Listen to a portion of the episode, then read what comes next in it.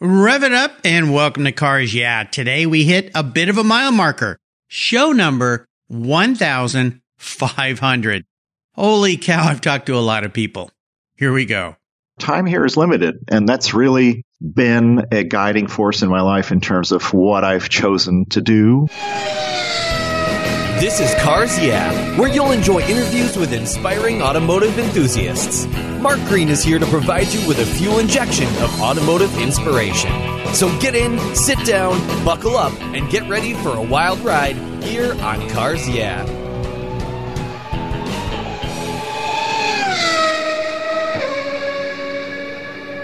Hello, inspiring automotive enthusiasts, and welcome to Cars Yeah.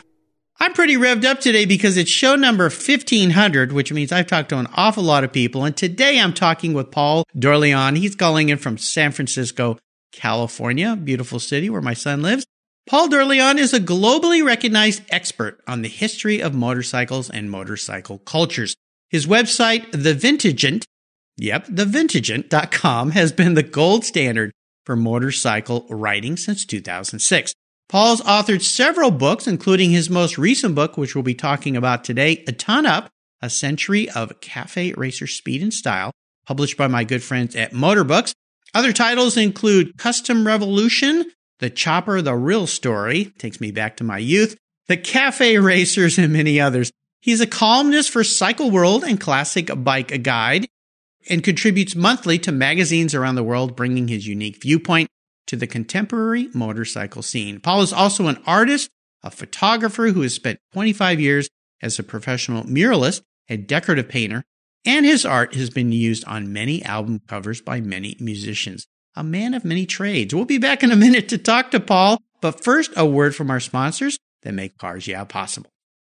Hey, Cars Yeah, I'm a huge fan of Covercraft.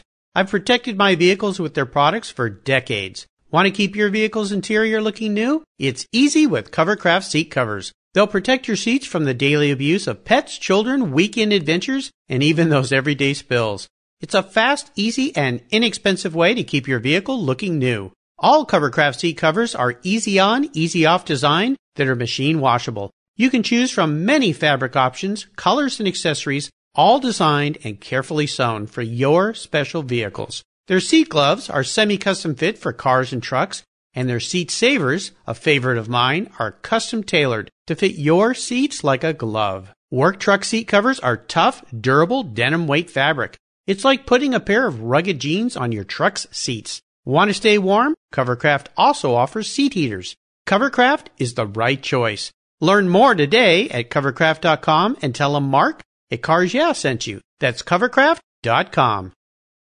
Are you a Cars Yeah subscriber? If you're not, go to carsyeah.com, click on the free book button, and I'll send you my free filler up book. It's a very cool book I created of fuel filler fun, some very cool imagery, and great quotes from past guests here on Cars Yeah. Plus, you'll get my weekly email follow up and my weekly blog. Just go to carsyeah.com, click on the free book button, and I'll send it to you right away. Thanks for subscribing.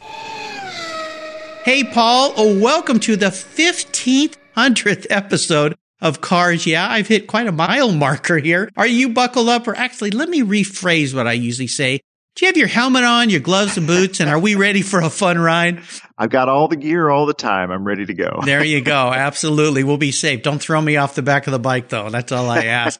Before we jump into the questions here, tell our listeners just a little bit about this very eclectic unique life that you've had because you delve into a lot of different things, don't you? yes. I've always uh, forged my own path. Uh, basically, I've only ever had one job in my life when I was a teenager and uh, kind of went on my own from there as an artist, you know, learning how to do decorative painting and murals. And about 14 years ago, I started a blog, much like you started a podcast. You know, I didn't really know what it was at first, and then it became a thing. And in 2006, nobody was really doing a blog about um, old motorcycles. Uh, hardly any blogs about motorcycles, but there were some.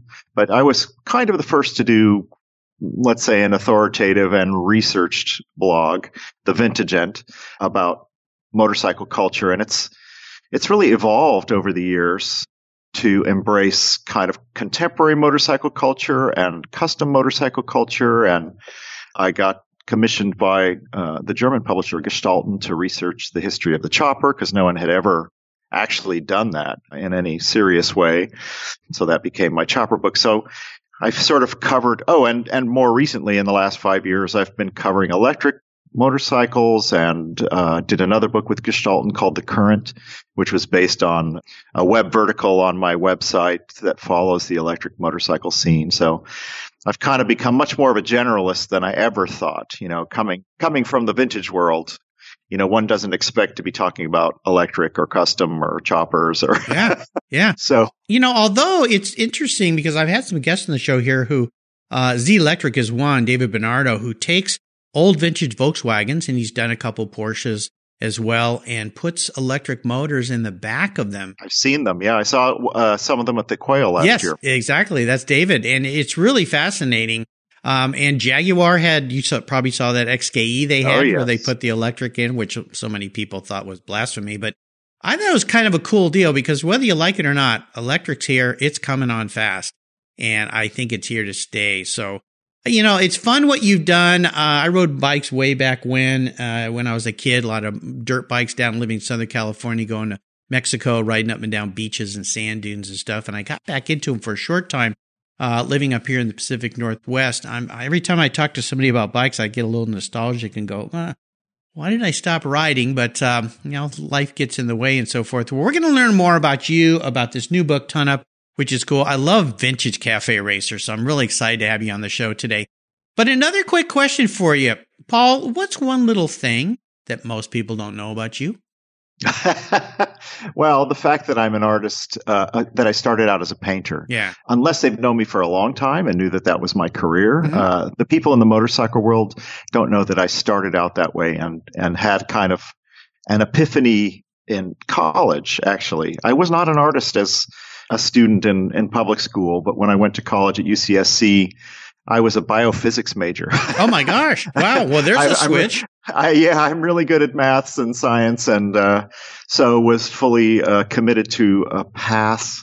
Kind of, Santa Cruz has a program called the History of Consciousness, and I was interested in a scientific study of consciousness. And my second semester in, I uh, took an art class just kind of to blow off steam, and I had an epiphany and realized, oh my God, I'm an artist. Uh, as well as a scientist or an artist with a scientific brain and uh, kind of never turned back. I uh, I took a lot of design and environmental studies and environmental design and Wow. art art history and architectural history classes. Yeah. And all that research that I did has served me in good stead in in my career as a as an interior designer and decorative painter and later as a writer in the motoring industry. You know, I think the more you bring to whatever subject you're covering, the the more interesting you are. Yeah, absolutely. Well, there's a great metaphor for the twists and turns of riding motorcycles. My gosh, that's a huge twist. When you think about it, you think of uh, people in one part of the the campus, all you smart guys, and then the artist, the crazy artist on the other end. And I studied graphic design, advertising, and business, so I'd kind of switch from one end of the campus to the other and going back and forth. And they were such different people. The fact that you you take took that turn, I think, is absolutely fascinating, and that you found your creativity uh, in a really unique way. So that's pretty cool. Well, let's uh, let's start with a success quote or a mantra, some kind of saying that's instrumental in your life that has helped you form your success over time. So grab the handlebars and twist the wrist. well, I think it could be phrased many ways. I don't have a, a, a mantra painted up on my desk, but uh, I think you only live once or seize the day. When I was 15, I learned how to meditate, and I'm not a proselytizer or anything, but it, I did it for my own kind of mental health and peace of mind. Uh, coming out of the growing up in a turbulent family in the 1960s, a very turbulent age in California. When you were in San Francisco too, where things were really turbulent in the '60s. Yeah, exactly, exactly. And a lot of families, uh, you know, experienced that period in different ways. And uh, mine was quite chaotic. And so I looked for uh, peace and solace. But I also became really interested in the, let's say, a Buddhist or or Hindu take on death, and uh, really the understanding that our time here is limited, and that's really been a guiding force in my life in terms of what I've chosen to do, what I've chosen to follow. I've uh, would never be content working at a job, if you know what I mean, and and so have always yeah. just figured out a way to make my own living and do what interested me. So that has really been a guiding light. And I painted in about 1984. I painted on the back of my leather jacket a uh, a logo that's still there. It's a it's a skull in profile with a it has a mohawk of tarot cards. and uh, you know, it's oh my gosh, yeah. Being a uh, you know the typical skull and crossbones insignia for for motorcyclists is mm-hmm. kind of it's like a shield to protect prevent you from investigating the invul- the vulnerability of an individual, right? It's like keep away. But in my case, it's more just a memento mori. It's like, you know, keep focused on on who's important to you and what's important to you and and do what you think is is, you know, your your purpose in this world. You know, this is wonderful, Paul. And the reason is you're you're giving me some reminders, really nice reminders. My father, I lost him about three years ago. He was a he was an artist, an architect, his, his career.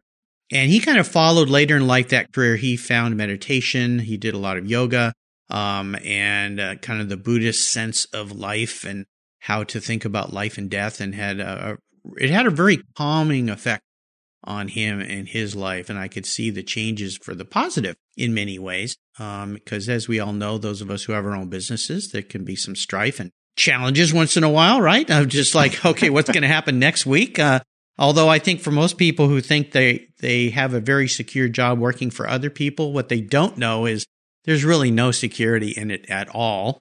Uh, Nor in any aspect of life. yeah, it could change very Health, quickly. Relationship. Yeah, everything. Home. Yeah, everything. But I think that's a great way to go through life.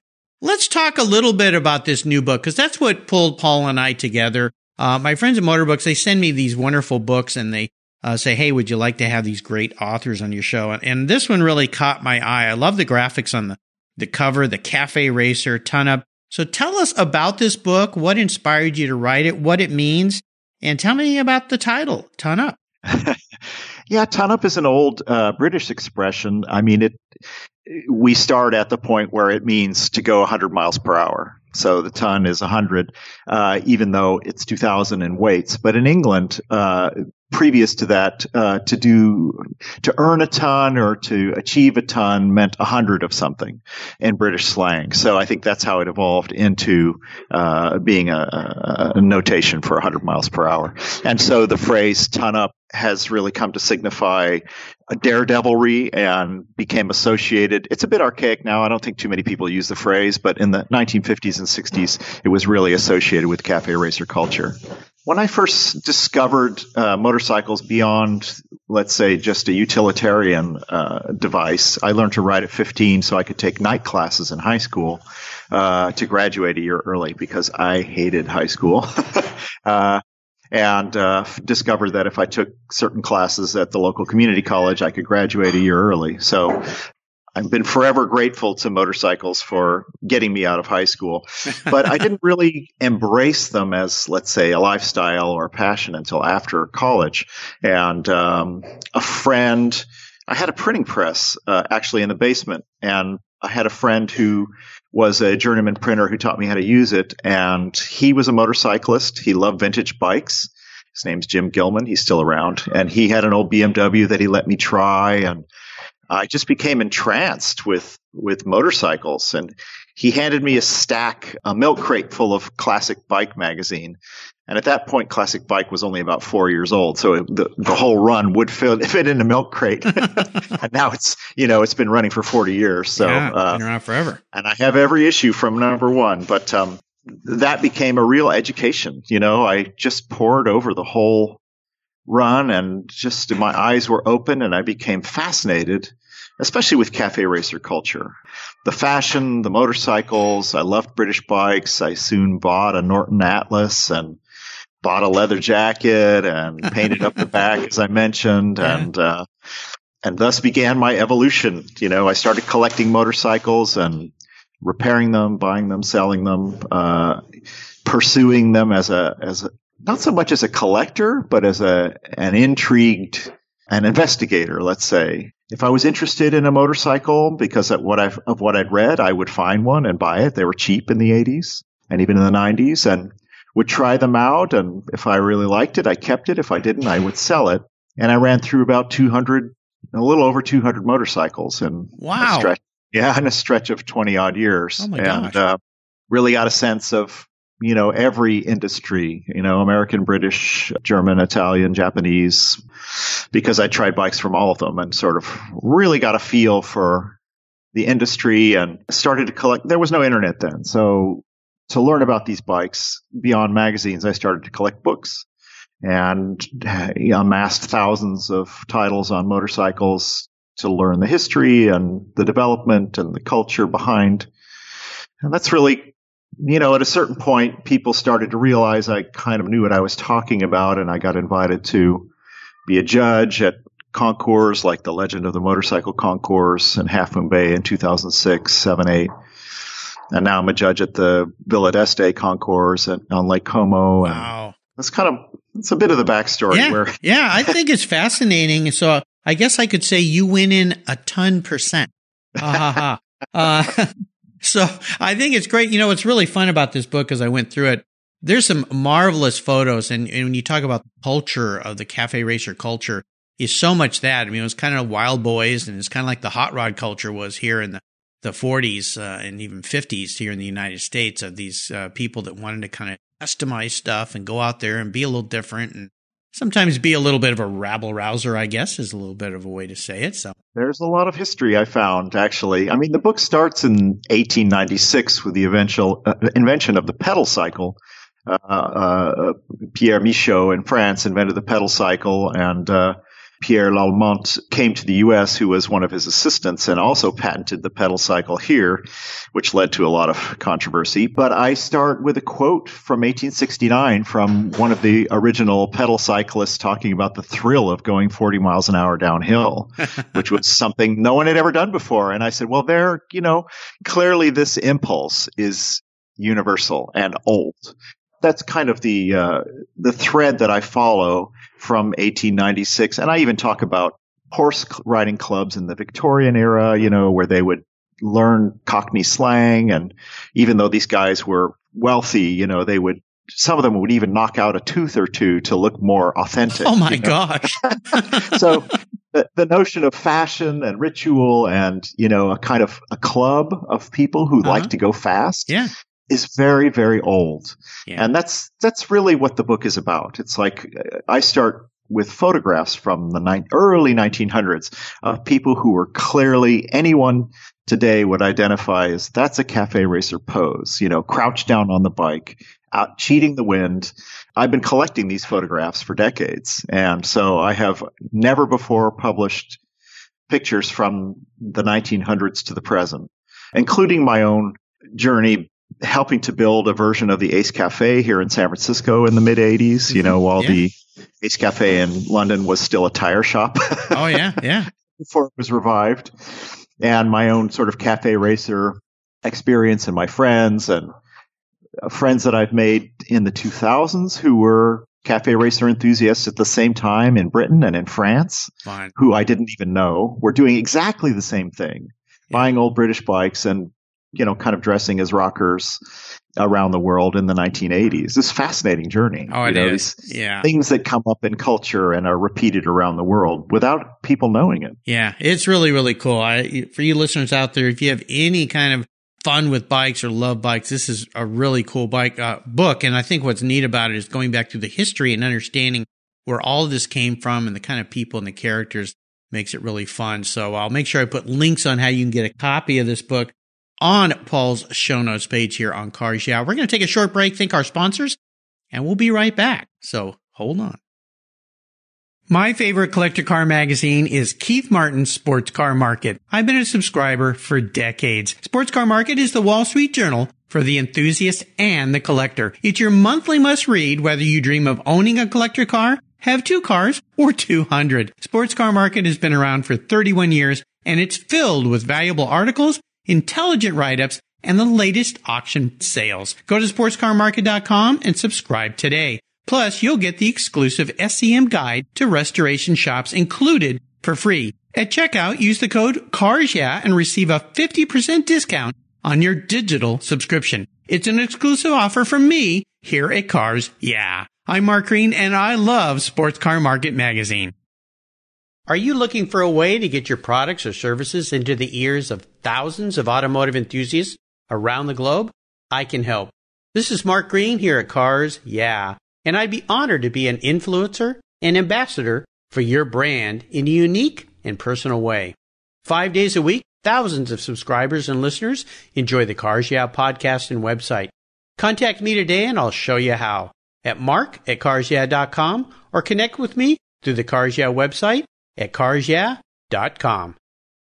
If you're listening to Cars Yeah, you've probably spent some time working on your favorite ride. But how confident are you working on your finances? You may be able to rebuild a fuel injection system, but can you decipher the details of a mutual fund? If you're like me, investments, insurance, annuities, budgeting, and other financial concepts may seem a bit daunting, but what if I told you there's a book that describes these subjects and more in an easy to read and a very humorous way? My friend Chris Kimball, CFP, a longtime sponsor and past guest here on Cars Yeah, has written that book, and it's titled The Saga of Ike and Penny, a couple's humorous journey through the confusing world of finance. It's a fun look at things you need to know. Everything from investing to effective ways to get rid of credit card debt, and it's probably the only book on finance with a VMAX on the front cover and a classic Mini Cooper on the back. The book's available at Amazon for just $10, and this book will dramatically improve the direction of your financial future. I gave copies to each of my children. All securities are through Money Concepts Capital Corp. Christopher Kimball Financial Services is not affiliated with Money Concepts Capital Corp. Get your copy, The Saga of Ike and Penny, today.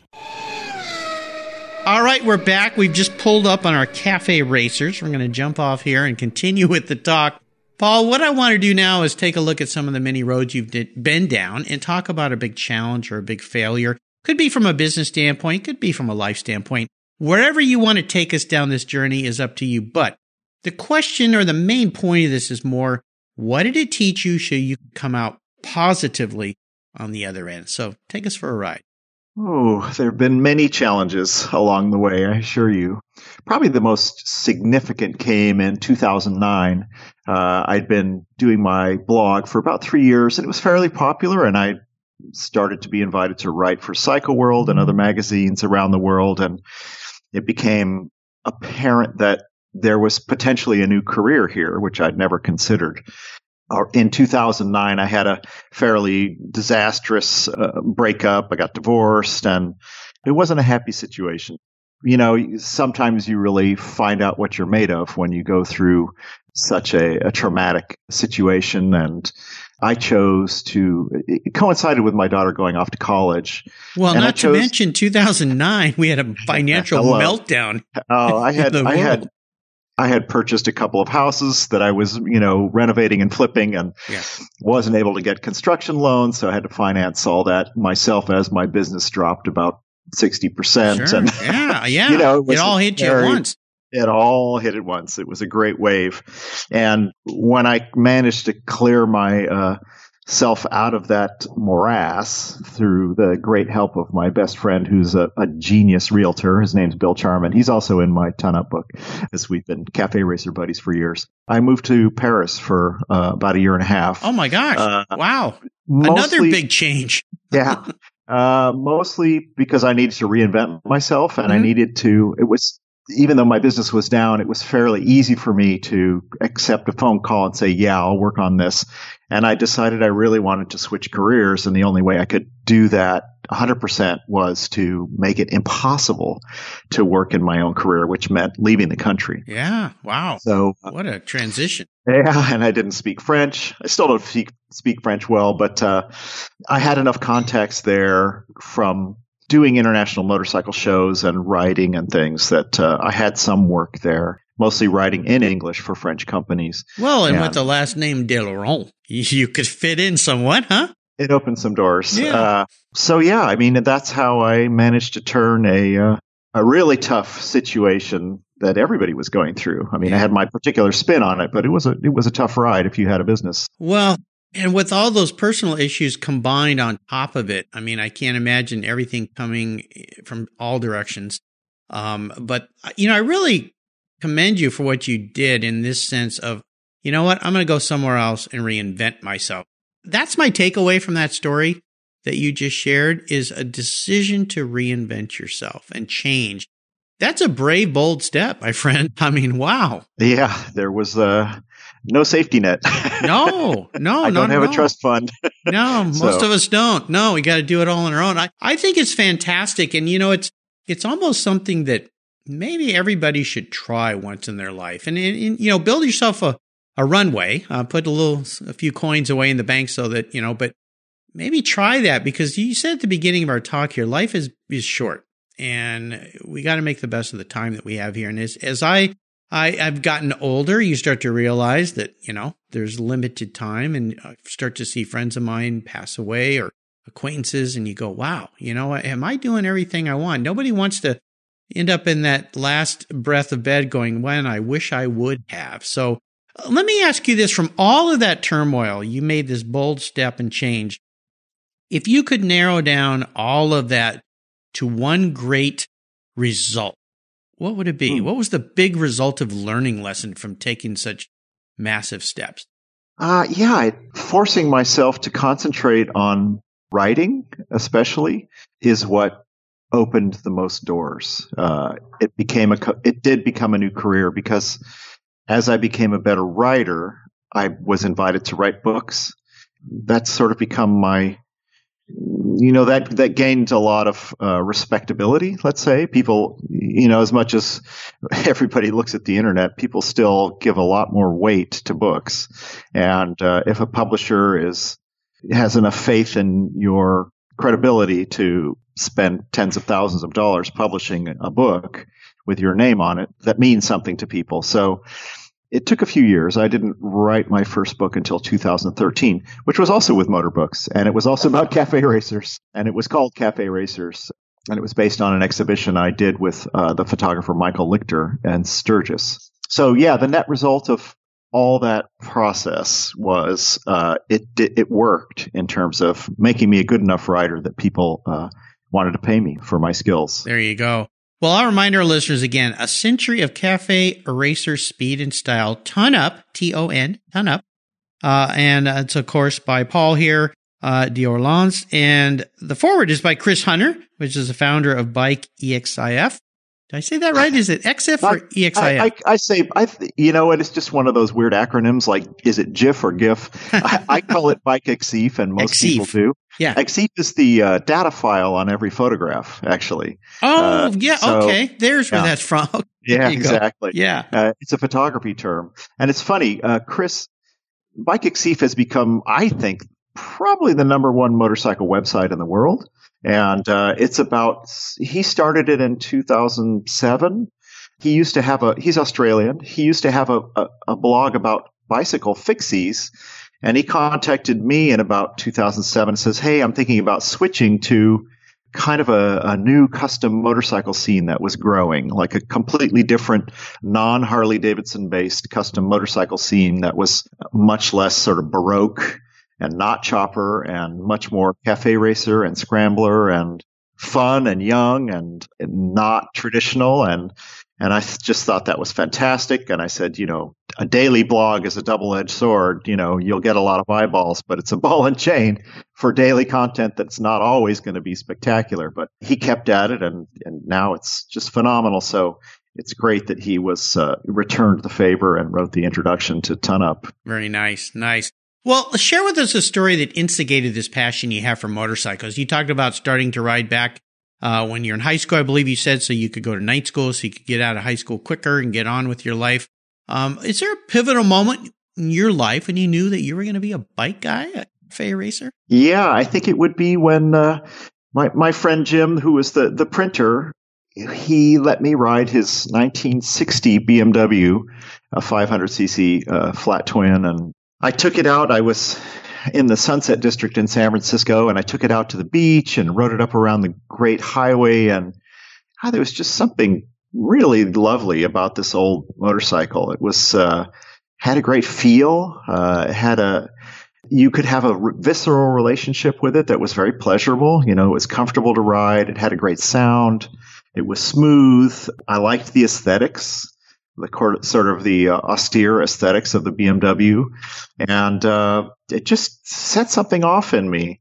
You know, I, I, I, I joke that, you know, it infected me with the virus. And anybody who's a motorcycle fanatic knows exactly what I mean. Something triggers you and you know you just it's something it's hard to shake. Yeah. No it's i understand 100% and uh, when i got back into riding uh, my bike i bought was a ducati monster and Fabulous. i just loved it had a bit of a cafe racer essence to it i think uh, i didn't want a harley i wanted something a little more sporty i like the idea of italian and then i got really nuts and bought an mv agusta f4 wow. which every time I got off of, I went, what am I doing? I've got kids to raise.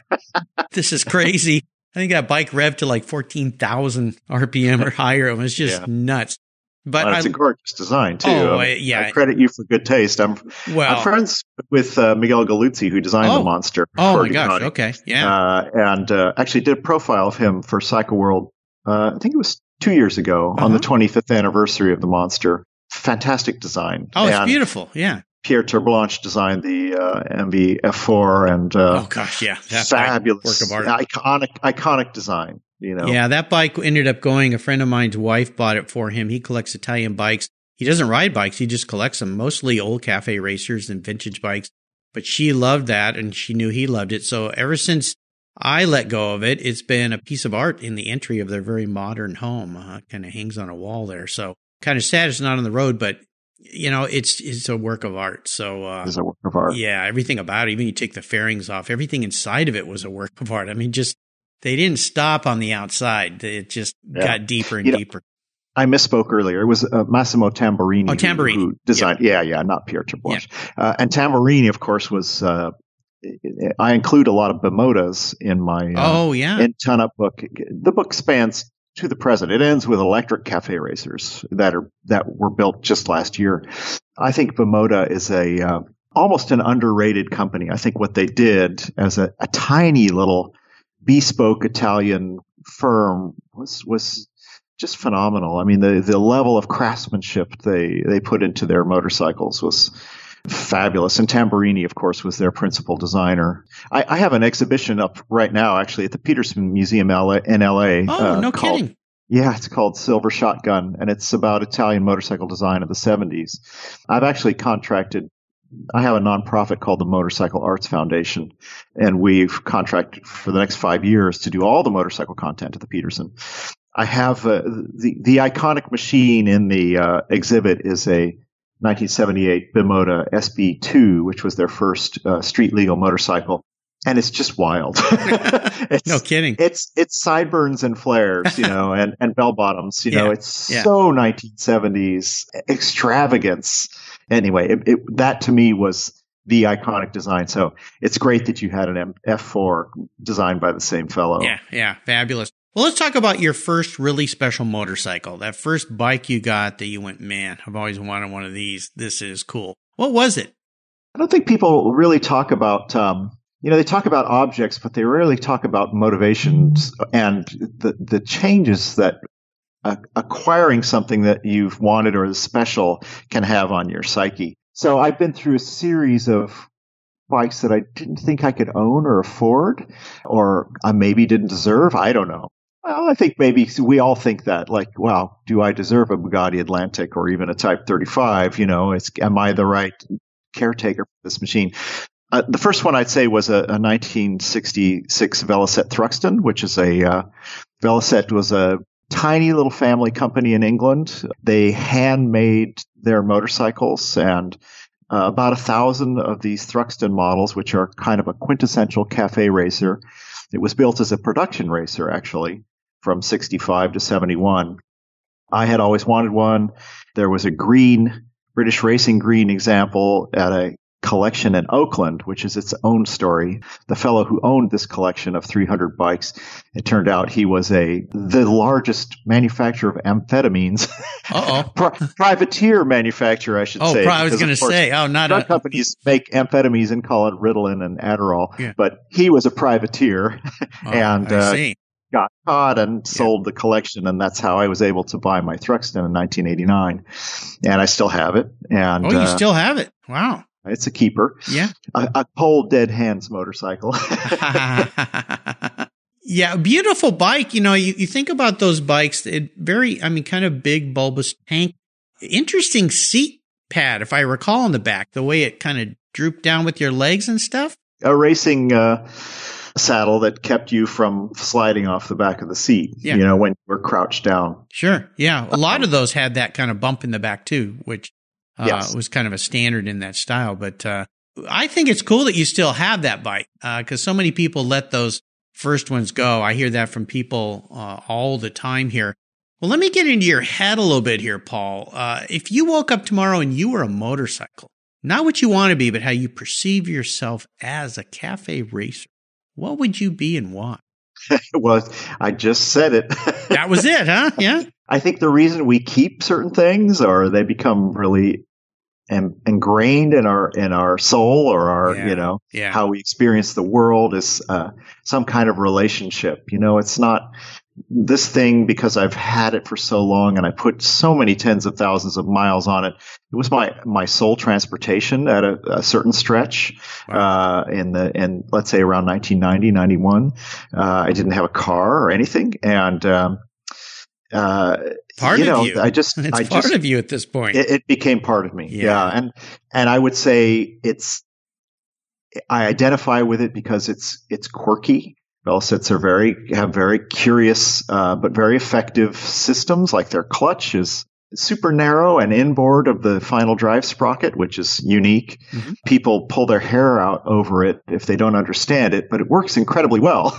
and they have a beautiful, their, their timing, the gears in the timing chest are all helically cut and a very fine pitch, and, and it looks like a watch inside. And so there's a lot of intelligence that went into the design, but it's also graceful and dynamic, and the performance is amazing. Velocette was the uh, first motorcycle ever to do 100 miles an hour for 24 hours at the Montlhéry Speed Bowl in 1961. And uh, I joke that, you know, I was in my 20s, I was attempting to match that record piecemeal on the streets.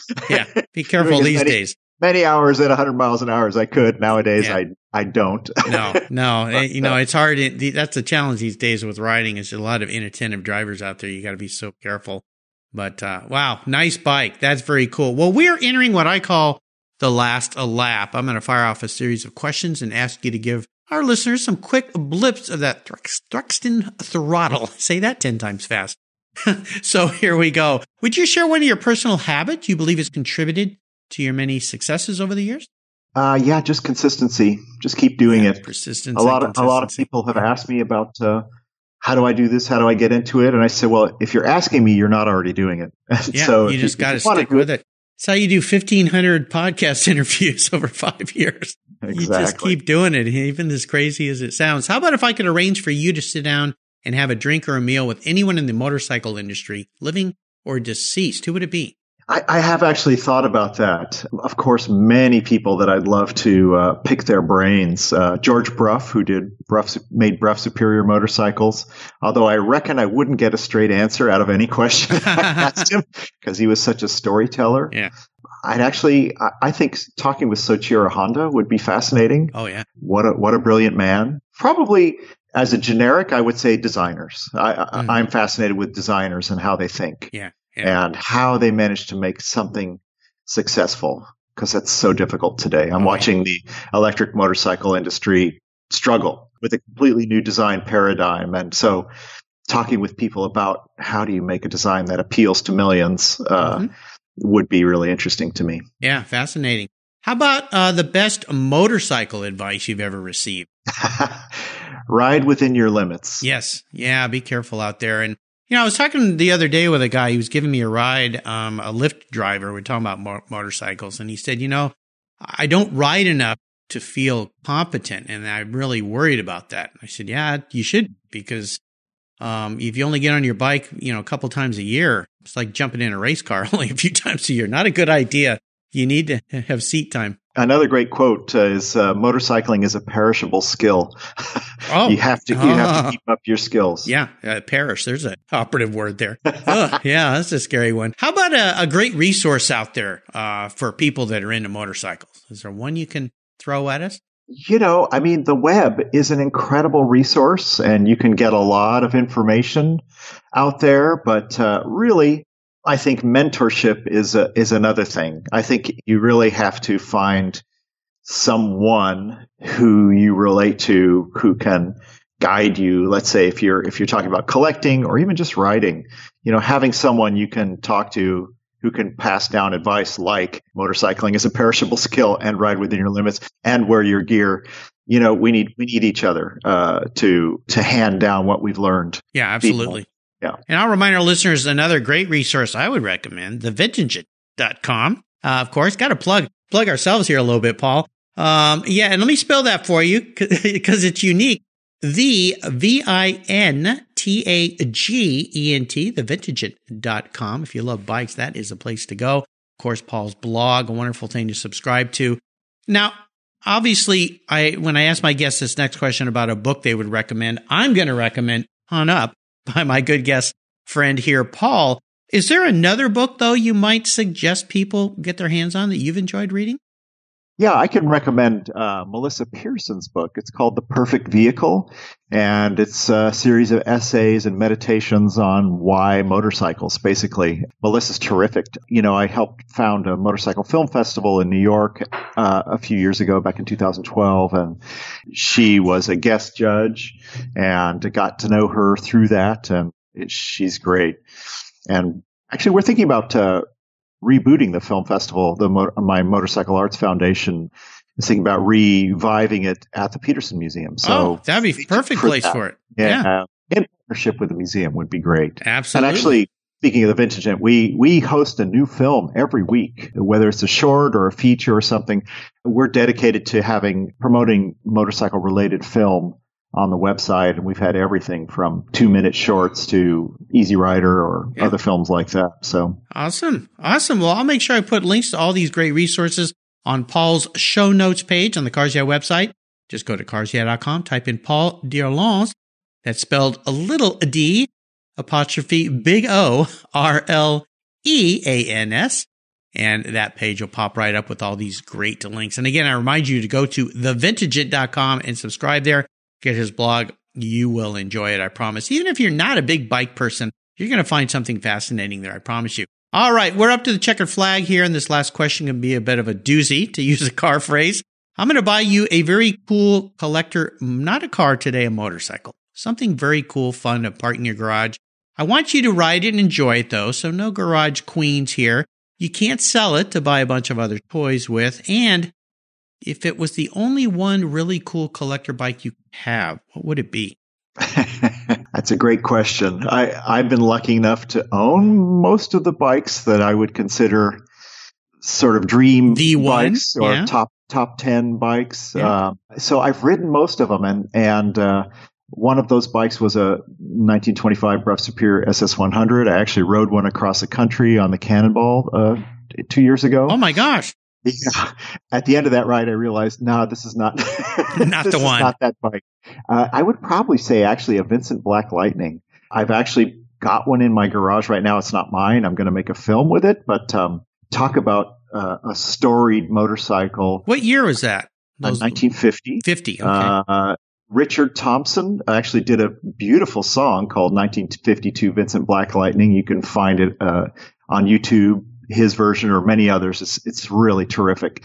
So we're, we're, I'm working with a filmmaker to make a short film about this bike, but I've ridden one up the Grossglockner Pass in Austria. Oh my gosh. Uh, wow. The hill, hill climb there and what a fabulous, compelling and historic machine. It, had, it ticked, ticked all the boxes. Oh uh, my gosh. Yeah. Mar- marginal road legality, but yeah. Yeah. Wow.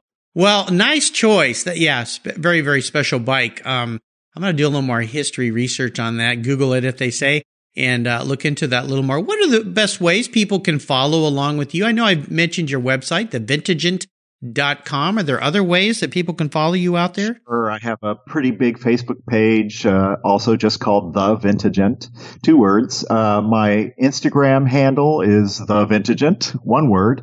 I don't really do Twitter, but uh, I think if you follow those social media, you can find pretty much what I'm up to or what my team is up to. I have other people that contribute to those with film and with stories. And, and I just wanted to say that um, we really focus on culture and people, and we're not a technical site per se. We, we don't focus on, oh, here's the latest model, or it's more about stories. And uh, that's what I find rich in the world of motorcycling is stories about people, what they did, what they're interested in. And I, I often say that motorcycles are the MacGuffin for the Vintagent they're, they're, they're the object that is the nominal subject, but really the subject is is people and stories. Yeah. So I think anyone can relate to the content there. Absolutely. You know, that's what I've discovered after 1500 shows now here on Cars Yeah. It really is the people, it's the machinery, the cars, the bikes that bring us all together and uh, form wonderful relationships. So Paul, thanks for being so generous today with your time, your expertise, and for taking me on a great bike ride. Uh, I can feel the wind in my, I won't say my hair, I've got none left, but, uh, in my face, the bugs in my teeth. Let's put it that way. Uh, this has been great. And I'll remind our listeners again, get your hands on this book. I'll put links to it.